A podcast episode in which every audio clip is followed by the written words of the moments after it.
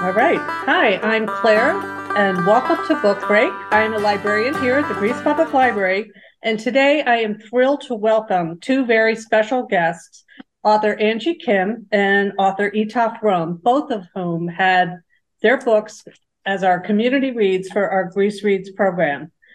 Both Angie and Etaf currently have published their second novels to great acclaim, Angie's book, Happiness Falls, features neurodiverse characters and a family with a Korean immigrant mother and a white dad trying to solve a mystery of a disappearing father. Etaf's book, called Evil Eye, begins with the message of a family curse and then flashes forward to a young woman experiencing job troubles, marriage issues, and identity issues in her North Carolina town. Both novels represent the best of literary fiction, and I love them both. I am so happy to welcome Etaf and Angie today. Thank you so much for joining us today. Hi, thank you so much for having me, Claire. I'm I loved the Greece Reads program, and I'm so excited to be back talking with you. And I love being here with Etaf because our first books came out like around the same time and we bonded and i'm just so happy that our books are out together again. Yes.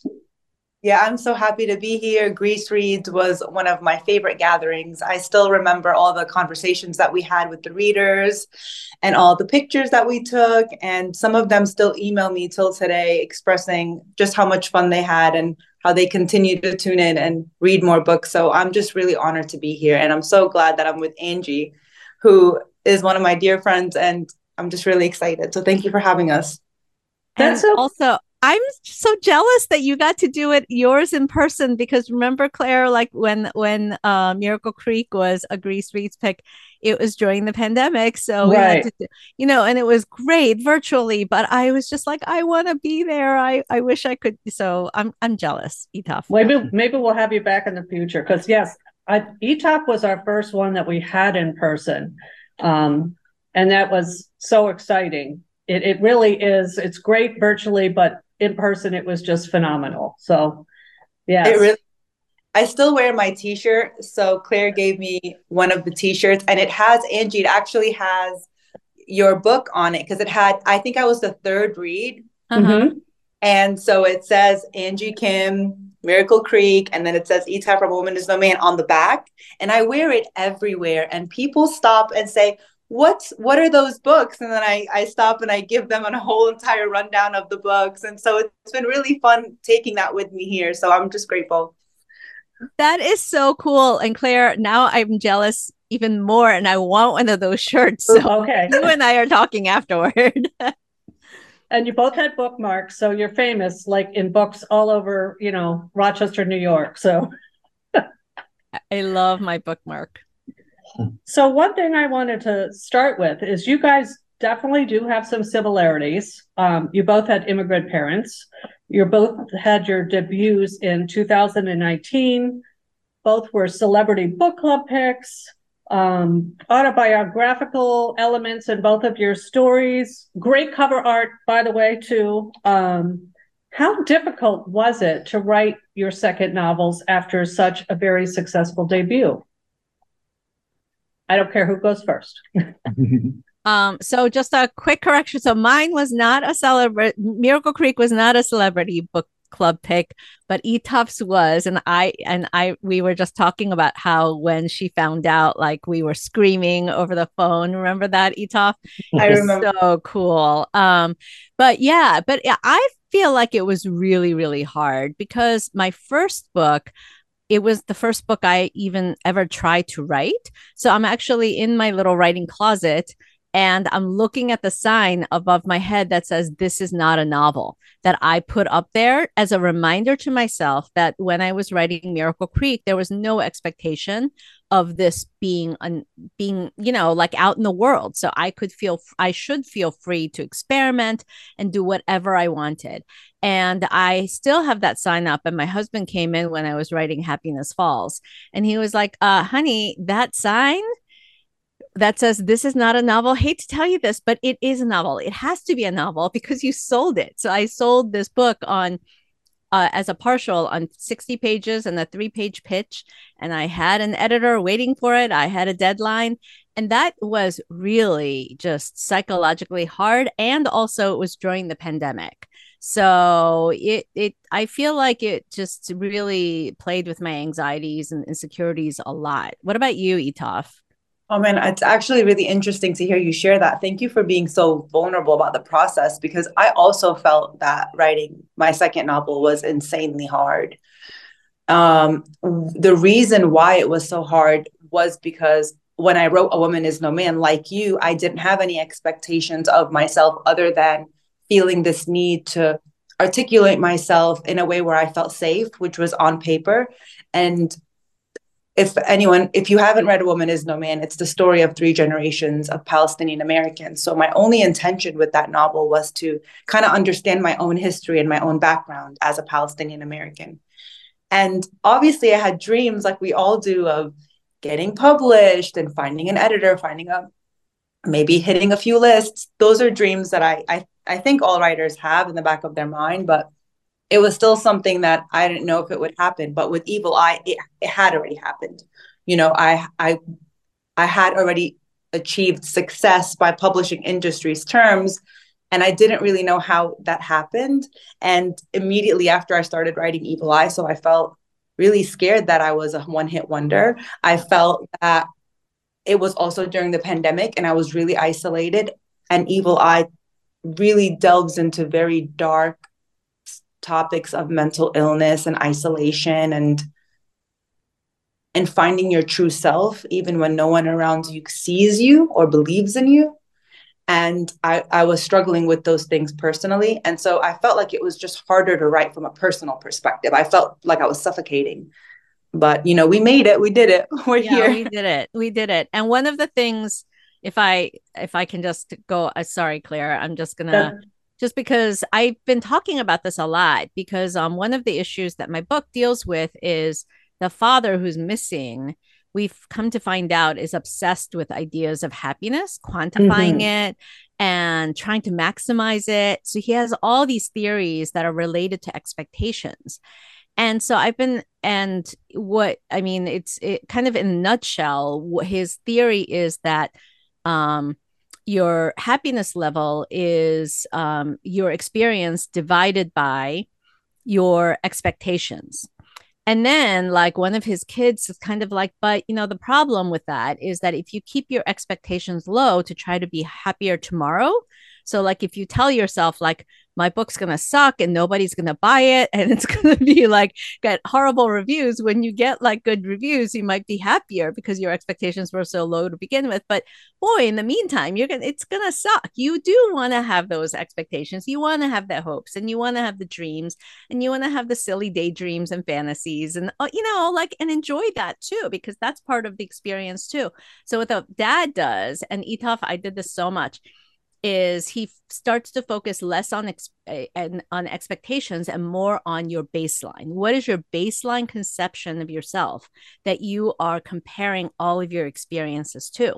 So I've been like having those hopes and expectations for happiness falls, but like telling myself, you know, the baseline of me is that person who started writing in my 40s having no idea if I was going to find an agent having no idea if I was going to actually, you know, have any of my books finished, less let alone sold and you know, with beautiful covers and stuff. So just the act of holding this finished book in my hand, even before any reviews or anything, I had to remind myself that compared against that baseline, I have what I desperately wanted already. Like, you know, and it's such a good reminder, you know?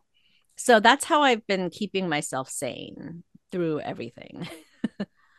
Same. That on similar lines, I can totally agree with that. It's just a reminder. I remind myself constantly whether or not I hit my goals, which I'm a big, big dreamer and I dream really, really big. And sometimes it comes to bite me because I literally believe I can achieve anything. Yeah.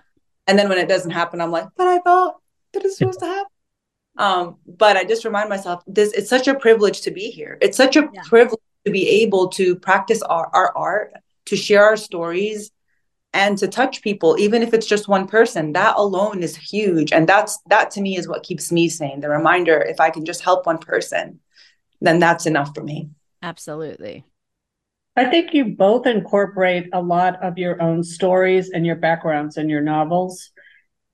Do you feel like you really enjoy putting that into your your books or would you rather like sometimes just do to something totally different? I'll, I'll start this one angie to give you so this is actually a good question that i've been asking myself a lot especially since writing evil eye. I realized that as a palestinian american i'm drawn to stories about palestinian americans or about women who are coming from limited conservative communities because that's my experience. And I think at one point while writing Evil Eye, I was upset with myself because I didn't want to write another novel that was inspired by my upbringing, like A Woman Is No Man was. And I thought, and I was telling myself, you know, it doesn't have to be inspired by your upbringing. You can write something completely different. Why don't why don't we write a thriller? Why don't we write, you know, go away from the sad deep thought provoking stories about trauma and, and and minority voices but i i couldn't go away from those stories because those stories are who i am and mm-hmm. present a large portion of my community who is underrepresented and unseen and who do not have stories that advocate on their behalf so i think w- what i really settled the conclusion that I've come to is that I need to use my experiences and my voice in order to tell these stories and that there's no shame in that.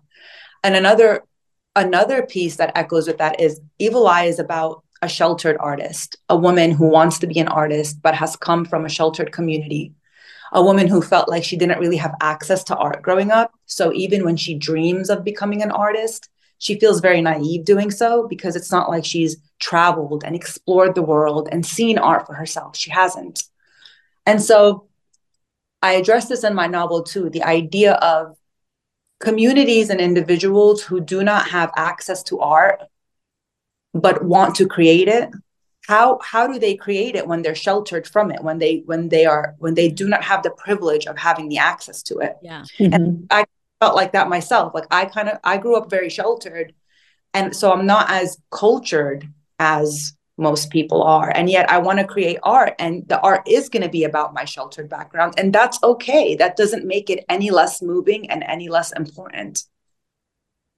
No, and in fact, to me, that makes it more inspiring, you know, and it makes it more universal and accessible, you know, because there are so many people in communities that are like that. That's so amazing. Thank you. Um, what about um, you?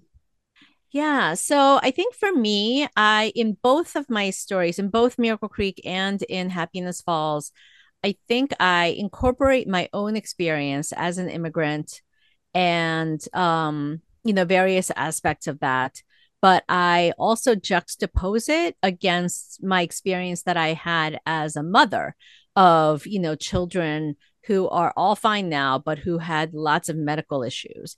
And so that feeling of being an outsider and the experiences that are sort of both uh, in both sort of those contexts and sort of and by comparing and contrasting i feel like i can make sense of it for myself and i think one of the reasons why i put my own experiences into my into my stories is that i write and i am inspired to write when i can't figure something out, when something perplexes me, when something maddens me and infuriates me, and I don't understand it. So then I write in order to try to figure out, you know, how I feel about it and to really interrogate it um, and make sense of it. And so um you know in this novel one of the things that i'm most concerned with is an experience that i had as an immigrant is you know coming here as an 11 year old in middle school and then and then feeling like i went from being a smart girl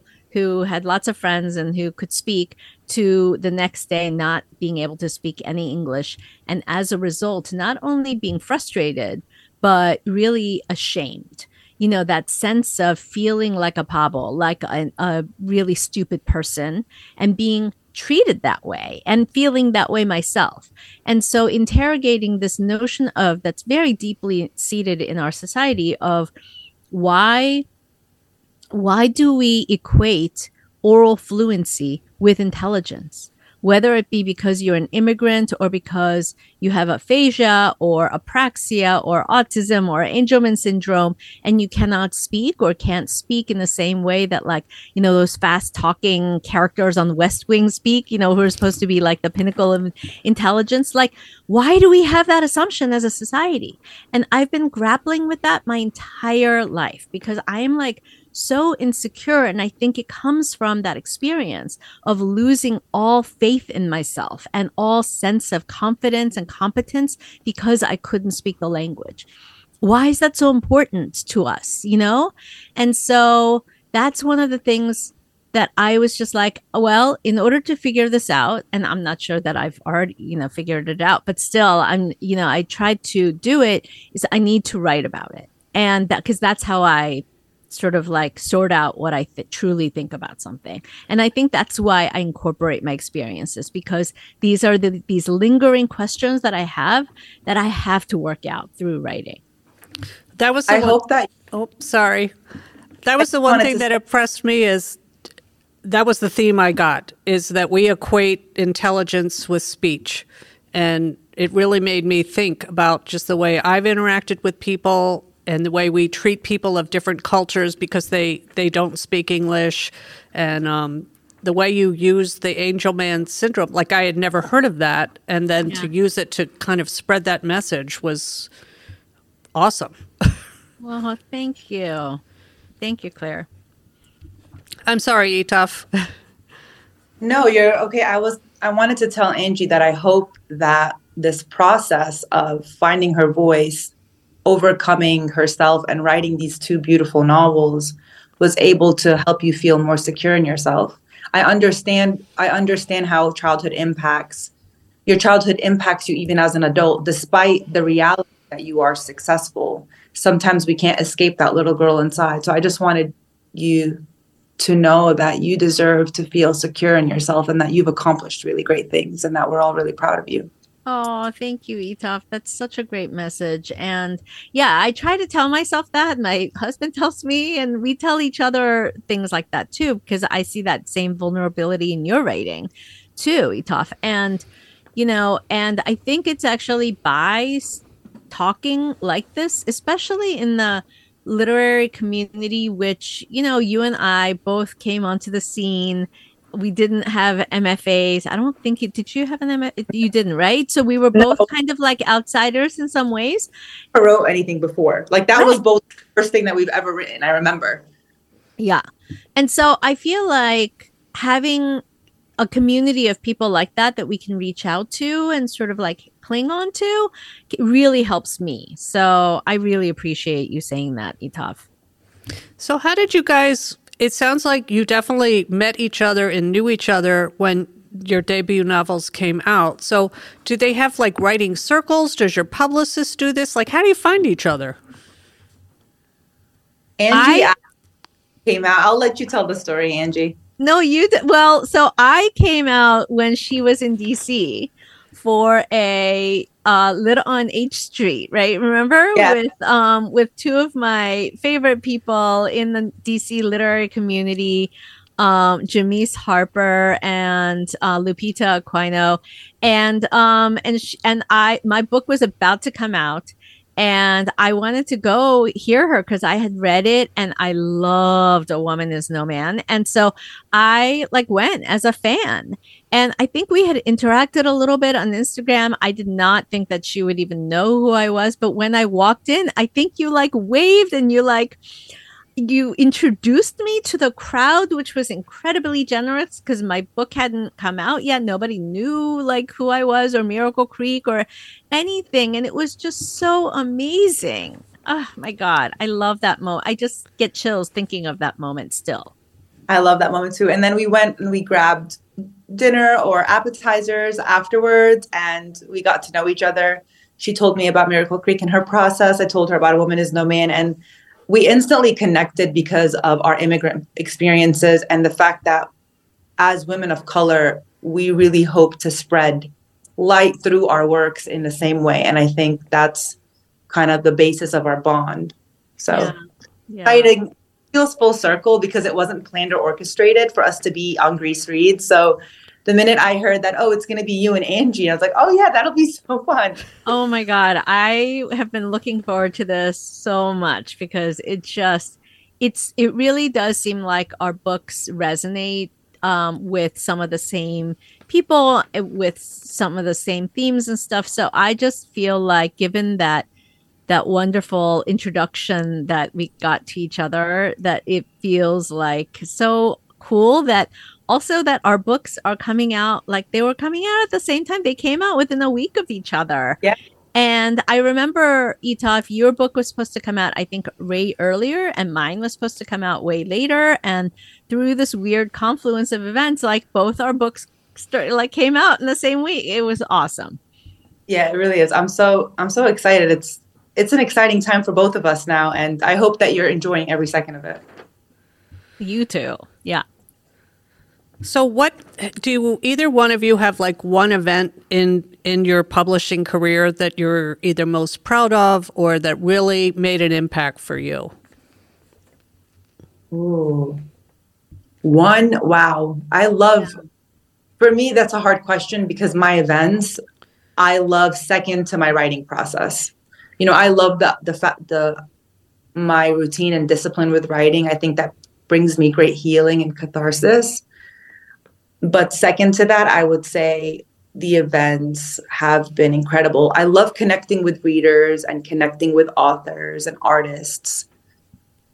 The most recent one I can think of was going to the Dallas Museum of Art for Evil Eye and just the intelligent readers and the audience and my wonderful artist friend who introduced me and did an interview with me, Mariam Obag, was amazing. She she like went to the heart of the novel and really helped me be vulnerable on stage and open up in a way that I don't think I had ever opened up before. I felt really seen and just connecting with everyone afterwards when they, you know, when they came to buy books and and get it signed. It was just so I can't say one event, but that's the most recent one because I just I had it last week. So I just wanted to give a shout out to the Dallas Museum of Art for having me.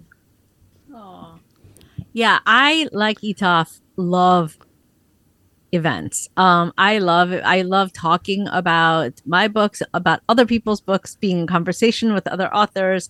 Um, I love big events like huge fairs and, you know, like seeing 350 people like hold up copies of my book. That's awesome. But at the same time, I love going to, um, y- last night I went to my first book club for Happiness Falls, which was like eight people in, you know, somebody's like living room. And it was my first one. And I did like over 250 for Miracle Creek. And I love those intimate conversations and, so um so i love all of them but i have to okay so this isn't really an event per se but the day after my pub day for happiness falls um because happiness falls was a good morning america pick um the day so the day after um we had this cool thing where Juju Chang, who was the anchor who introduced my book the er, the earlier day, she came down to the DC area, and we did a taped interview. But what made it really special, um, and it's going to air this Friday, so on the twenty second. I'm so excited to see it. Is that I teach um, creative writing to non-speaking students, Aww. and she came, and they taped a class. And I can't tell you how special it was. It was unbelievable. Um, because you could see these people, not only Juju Chang, but like all the camera crews and the producers who were there, you could see their like it just everything lighting up. I really some of them started tearing up. I mean, it was unbelievable when you see people who, you know, and most of my students are autistic and they've been labeled as quote unquote low functioning, quote unquote nonverbal autistic, which just infuriates me. Um, just the judgment and the bias that goes into that. And so they have been assumed all their lives to have no thoughts, to not be able to write or read or s- certainly you know they can't speak or some of them speak but they script you know so they like um, are echolalic and things like so they can't use speech to express their deepest thoughts and to see people who are acting in this way and they were clearly all very nervous because they knew what a huge moment this was and i so the taught the prompt that i gave them was let's talk about how you're feeling. So write what you're feeling, but using all the senses, not just, you know, like sight and what you're hearing, like, mo- you know, a lot of writers tend to do, but we've been really working on, you know, using all the senses like taste and, you know, the, you, the way that your in, inner organs feel, like all of that kind of stuff and, um, and smell. And they wrote some of the most heartbreaking, amazingly gorgeous just things that just came out of them. So the way they communicate is by using um, a letterboard that's held in front of them and pointing to the letters one by one. And so it's a painstakingly slow process, but the they were the crew they were so patient, and Juju actually like started scribing. So when they were like you know pointing to the letters, she was she wrote them down, and I mean it was unbelievable some of the things that they said and i can't wait for everybody to see it. It was so meaningful to me and it's so meaningful to them and to the organization to the therapy center. Um, so i'm just that has to be the top thing that i've done. Yeah. Wow. Oh man that's inspiring. I that's the top thing for me to listen to. So that that's so inspiring angie. I'm so proud of you Oh, thank you. I mean, I'm so I was so proud of my students because they really kept it together. Some of them like are have so much anxiety that in a regular class they they like escape the room. Like they can't even like one of them that he like tears his shirt sometimes and they were calm and they were so nervous and they talked about how nervous they were and they wrote about it, but I mean, they just they were amazing. It was seriously and it was so amazing that um, Juju actually said that she was um, she's gonna do a longer segment. Uh, oh, I'm just so excited. It's so cool. Yeah, your book definitely brought you know that whole nonverbal and how people communicate and it's it's obvious when I read the book that you had a lot of experience with that. So it's cool to see that you've been volunteering and now I can see why you have the expertise to write what you did. So yeah, thank you. Yeah, and and a couple of them have been in, well, actually one person has been in conversation with me for my DC launch, and then again for my Northern Virginia launch. And oh, and Etaf. So my moderators were Lupita for my DC launch, oh. and then Jamise for my Northern Virginia one. So it was like total full circle moment. It was I amazing. Jamise, they're so what they do for the community and for books it's outstanding. I love them so much. That's exciting. Yeah, so cool. So, do you guys often read like other books, or has there been a book that you've read recently that you just can't stop thinking about or that resonated with you? Like, what's on your nightstand right now? Oh, let me grab it. The latest book that I read was The Leftover Woman. Ooh, Ooh, yay. Such a great book about identity, motherhood, chasing your dreams, and like listening to your intuition and finding your own voice. So I resonated with all of those themes, and it was just such a brilliant book. And it comes out in October, I believe. Yes, it does. But October yeah, 10th. On the lookout for it. Such a beautiful book. So just shout out to Jean. Her her books are always so beautiful but this one really touched me. So shout out to her and her book. Make sure you add it to your TBR. Oh, I will. I read her first one, Searching for, is it Sylvie Lee or? Searching for Sylvie Lee. Yeah. That was her. Yeah, that was her last one. That was actually her third book. Oh, okay. Yeah. Yeah. So Jean and I actually wrote our book side by side, kind of. Um, we were we, we were in the same writing group, and we we exchanged pages weekly during that murky middle to try to keep each other going. Um, uh, I, yeah, it's such a beautiful book. Um, what am I reading? So I'm reading a book right now that comes out today. Um, oh. and I'm trying to see if I have it. No, because I, I don't, I think it's because it's actually on my nightstand. I don't want to, but, um, it is Daniel Mason's North Woods and it's linked stories and it's just breathtaking. It's just, it takes place. It's all these linked stories that are, um, linked by the fact that they're all stories told by the inhabitants of this one cabin in or house um, building in the in the woods in Massachusetts, and um, and they span centuries. And they're told in really cool forms. So, like, one is like song lyrics, and then one is like regular, you know, story form. It's just, it reminds me a little bit of um, Jennifer Egan's um, uh, Goon Squad that way, mm-hmm. and so so I just love that, and it's just so beautiful. Yeah, so I'm I'm still in the middle of it. I haven't finished it, but it's just gorgeous, and it comes out today. Well, I have that one on from NetGalley, and um, my daughter gets married this coming weekend in Massachusetts, so maybe that'll be my my read since I'm headed up that way. I love that. Yeah. So, what is the one message that you really hope that people take from each of your books?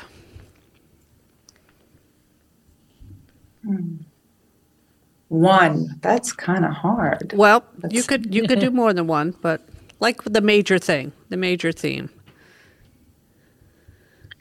Well, for Evil Eye, the theme is how to detach ourselves recognize and be aware of old narratives and old beliefs that are holding us back that that old internal voice that's programmed into us from childhood and i was writing a novel about a curse a family curse and centered it a lot a, a lot on superstition in this family and as i got deeper and deeper into the novel i realized that the curse was actually these old beliefs that we can't let go of and that once we once we recognize and, and are aware that we live a lot of our life on autopilot and are very limited by what we think we can and can't do because of the way that we were raised. Once we recognize that, we can be much more empowered and find a way out of that cycle, not just for us, but for the sake of the next generation. I think so your, that's, your character, Yara, used well, she used art, but also journaling. Do you like to use journaling to kind of help you through those moments or? Yeah, well, I think when when there's a lot of trauma that needs to be uncovered and healed from, sometimes articulating it is very difficult. And so art, journaling, meditation, those are things that can help quiet our mind and help us access those emotions and feelings that we don't want to sit with that we repress and that the entire novel is about a lady about a young woman who is repressing her emotions and have, has repressed them for so long and journaling then becomes the only way she can really dig deep enough to articulate what those emotions really are and to face them head on and so as a writer and someone that also has dealt with trauma i i do think that journaling is 100% something I would encourage for anyone who really doesn't even know where to start. You know, it's just a way to get your emotions on paper. I've been lately I've been doing morning pages. Um, Julia Cameron recommended morning pages. I love a, morning pages as a way to just like clear your mind. And many artists use them to help spur their creativity or even to just face their day with less baggage, internal baggage, to quiet that that incessant mind chatter that we all have and we carry with us. So I would definitely recommend journaling to anyone who just wants to really tune into themselves to figure out how to break free from the things that are holding them back. What is a morning page? That's the first time I've I've heard that. So Julia Cameron came up with this technique where every morning you wake up And before you do anything, you have to fill three pages with writing. And it's not tailored for writers, it's tailored for anyone. So, artists, uh, uh, athletes, it's the the point of the pages in fact if you're a writer it might hinder you because you might try to write the three pages as opposed to do the three pages which is getting three pages of words out of you thoughts anything random what you ate for dinner last night uh, what you're afraid of what what your intentions are for the day what you what you in your goals are what you think that you failed or done miserably at anything at all that is taking up space in your mind you fill three pages with it every day and so many athletes artists uh, businessmen lawyers doctors, it's for everyone really, mm-hmm. have completing those three pages daily consistently has helped them expand and be more connected with themselves and tap into their spirituality and in a and in a sense tap into that divine aspect of themselves which helps them then attain more flow in whatever they do in their life whether it's whatever career they have so i've started doing those recently and I don't know where those morning pages have been all my life. I think they would have probably brought me closer to myself much sooner, but I'm very grateful to have stumbled upon the book. It's actually right here. It's called The Artist's Way. The Artist's Way by by Julia Cameron. I actually I'm about to gift this to someone, so I actually got another copy, but it's life changing. It's a life changing book. Okay. Thank you. I use yeah, I use it too. I love it. Yeah. I, I'm very bad at doing the date with myself. Um, oh yeah, yeah. So I have to do. I have to get better about that. And I've also not been doing morning pages, and I'm actually going to start.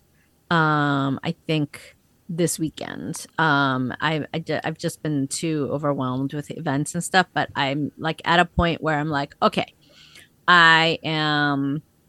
I I have like two and a half more months of it, like touring left, and I can't not write. I miss it too much. I just it makes me it makes me depressed actually not to sort of be creating and writing. And so I'm gonna start with morning pages, and that's gonna get me going because it always does. Yay! I'm glad. Well, you guys, I can't even tell you how much I appreciate you visiting with me and sharing your thoughts about your books. Um, we're so proud of you here at the library to see that your second novels have come out and gotten such acclaim because we loved your first one. So, um, thank you so much for joining me today. Is there anything else that uh, you've got coming up that you're excited to talk about, or you're going to take a little break for a while? Um, no, I, mean, I'm taking a little break from writing, but hoping to get back to it soon. Um, but I do have a ton of events coming up. So, um, for people who are listening from outside the community, would love if you would go to my website, um, angiekimbooks.com, and go to the events page. And, you know, would love to meet you. Sounds good. How Same about- for me. If any is in an area where I'll be doing events, I'd love to meet you guys. Head over to my website or my Instagram and Facebook, and you can see my tour events. Hopefully, I can connect with more new readers. That's always my favorite. Well, awesome. Thank you guys so much for joining me. Thank you so much for for having me. This has been such a pleasure. And yes, you need to. Why don't you make me and Etaf sort of your joint community read at some point and we can come back and do it with um with each other that would be like the best thing oh i would love that so much for yeah but thank you so much for for having me for this wonderful chance to connect um, with you and the readers and also with Etaf. I'm so excited to talk to you more, Etaf. Yay. I am too. Claire, I'm so grateful that you've allowed us to share our stories and tell anyone who hasn't had a chance to read our works what our works are about and giving us this platform. So I really appreciate you and thank you for having us on Greece Reads. And I definitely will come to any event you invite me to, especially if Angie's there. I'm really looking forward to it. All right. Definitely. Same. Well, thanks so much, you guys. Have a good rest of your day, and thanks everyone for listening to this special edition of Book Break. We'll see you next time. Book Break is a production of the Greece Public Library, made possible through the support of the Friends of the Greece Public Library. Theme music composed and performed by Sean Greif.